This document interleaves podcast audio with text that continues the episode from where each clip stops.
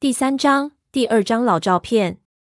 照片通过 email 发了过来，潘子对此一窍不通。我教了他半天，收到的时候，离我和他打电话已经过了一个小时。那真是一张很老的照片，发黄，上面有褪色的痕迹。即使如此，我还是能看到照片上的东西，也理解了为什么潘子不能肯定，以及“鬼”是什么意思。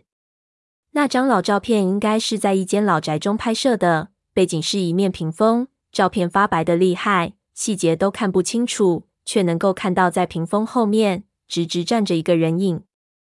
光从屏风后透过来，人影相当的清楚，让人毛骨悚然的是人的姿势。平常人站立总是会有一个重心的偏移，但是这个人影几乎是直立在那里，而且整个人肩膀是塌的，一看就不正常。我第一感觉，这人是吊在半空的，屏风后面吊着个死人。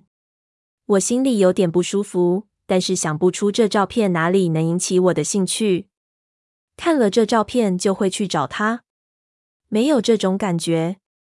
再往下看，地板是木头的，照片左边边缘是一个深井，是屏风后的走廊，一半被屏风遮了，一半能看到，那个地方已经皱了起来。粗看看不清楚，但是仔细看，我就看到走廊一边有几道门。一下我就觉得这场景有点熟悉，这种古老陈旧的感觉，加上这样的房间排列，肯定在哪里看见过，而且印象还比较深。我拖动鼠标，email 里还有照片背面的扫描，上面写着楚哥的手记，显然是写给我的。上面道：一九八四年，格尔木解放军疗养院。我倒吸一口冷气，恍然大悟啊！这是格尔木的那幢废弃的疗养院里拍的照片。我脑子里一下子闪出了当时的情形，这不知道是几楼的走廊。那疗养院是文景他们为了躲避三叔的追查而选择的藏身之地。文景一行人背景诡秘，按照三叔的说法，他们不知道在进行什么研究。在这个废弃的疗养院里。他们拍摄了大量的录像带，监视着自己的一举一动。里面甚至还有个极度像我的人存在。这方面的事情完全是一团乱麻。楚哥怎么会有那地方的照片？难道他也牵涉其中？不像。我一想，他和三叔关系非常好，会不会是三叔有什么东西在他那里，或者托他办过什么事情，所以他知道一些内幕？这确实很有可能。如果他真的知道在那疗养院发生过什么事情，对于我来说是一个意外之喜。不过话说回来，这张照片拍的是什么呢？对于普通人而言，拍照必然会有主观的目的，要么就是留影纪念，要么就是保存资料，不可能毫无意义的就去拍一张照片。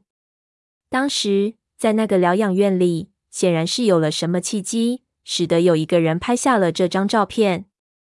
留影纪念，我看是不太可能。屏风很普通，那简陋的走廊处于照片的边缘，肯定不是为了拍这些而照的。那么，这个人要拍的，必然是这屏风后的那个影子。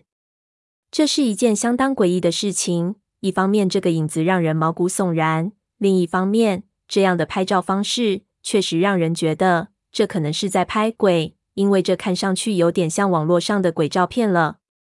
而且我心里很清楚，这不可能是个鬼，一定是有什么东西在这屏风后头。而拍照的人基于某种理由，隔着屏风拍了这张照片。只是我们不在当场，只看到了一个结果，所以觉得匪夷所思。那幢疗养院实在隐藏了太多东西，他们把自己的一举一动拍了下来，现在又出现我这样的照片，到底他们在里面干了些什么？想了想，也没有办法顾虑这么多了。看来确实是有必要见一下这个人。于是给潘子打了电话，说明了我的想法。潘子想了想，就答应了，说他来安排，安排妥当后再通知我。书说反简，很快我在平塘监狱就见到了楚哥，过程比我想的要顺利。潘子带我进去，这是我第一次进监狱，一路过来直冒冷汗。过了几道铁门。我在休息室里看到了他，这家伙明显瘦了一圈，光头都不亮了，看上去老了好几岁，皱着眉头瑟瑟发抖。我递给他烟，他抽了几口，才有点放松。想想当初见他油光满面的样子，我不由感慨：混着型的暴富暴穷，活成了这个样子也得认命。见面局促了片刻，我也不知道和他说什么好，反倒是他先问我：“你三叔什么情况？”声音都沙哑了不少。我草草说了一下长沙的情况，就到三叔音信全无，场面上看不到人，不知道跑到什么地方去了。报应，走这行就是这报应。他狠狠地吸了一口烟，似乎有点走神，想了想，抬眼盯着我看了看，又问道：“你在打听哑巴张的事情？”哑巴张，我愣了一下，才反应过来，你是说那小哥？你们叫他哑巴张？道上人都这么叫他。他此时已经把烟抽完了，速度极快。我看他手又抖了起来，把我的烟和打火机都递给他。他立即拿出来又点了一根。因为他不喜欢说话，你打听他的事情干什么？我心说关你屁事，一下子不知道怎么回答。潘子就在一边道：“你他娘的问这么多干嘛？”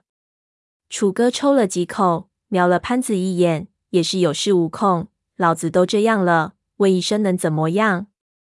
潘子本来见他就恨得慌，啧了一声想说狠话，我把他拦住了。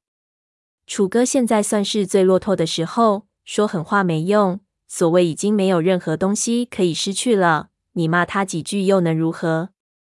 我道：“楚哥，你在江湖上混得比我长多了，知道有些事情我真不好说。”哟呵，小三爷也和我玩场面话了，行啊。他点头看着我，有点酸溜溜的说：“我倒是不吃他这一套，只是看着他，他哆嗦着似笑非笑了一会儿，发现我毫无反应。”也有点无趣，忽然就对着潘子说：“潘爷，你钱付给我老爸了吧？”潘子掏出一东西，那是一张收条，大概是潘子拿十万块替我付了，甩到楚哥面前。楚哥拿过来看了看，道：“果然是三爷的人，够爽快。钱我们也付了，人你也见着了，现在你能说了吧？”潘子欣然道。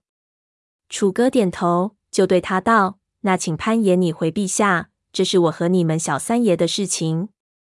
潘子皱着眉头，就有点火。我忙给他打了个眼色，意思就是顺着他吧，他能有什么办法？潘子暗骂一声，起身出去。楚哥看着他离开，直到门关上，才转头看着我。我发现他脸色变了，他猛吐一口烟，就对我道：“小三爷，你不能再继续查下去了。”我吃惊的看着楚哥，没想到他会这么说。为什么？我脱口而出。他叹了口气：“你看看我，我的下场，你三叔的下场，哑巴张的下场，所有人的下场，你都看到了。”他站起来，从这之后的东西太惊人了，不是我们这种人接触的。我坐直了一些，想起了那张照片，问他道：“你到底知道些什么？”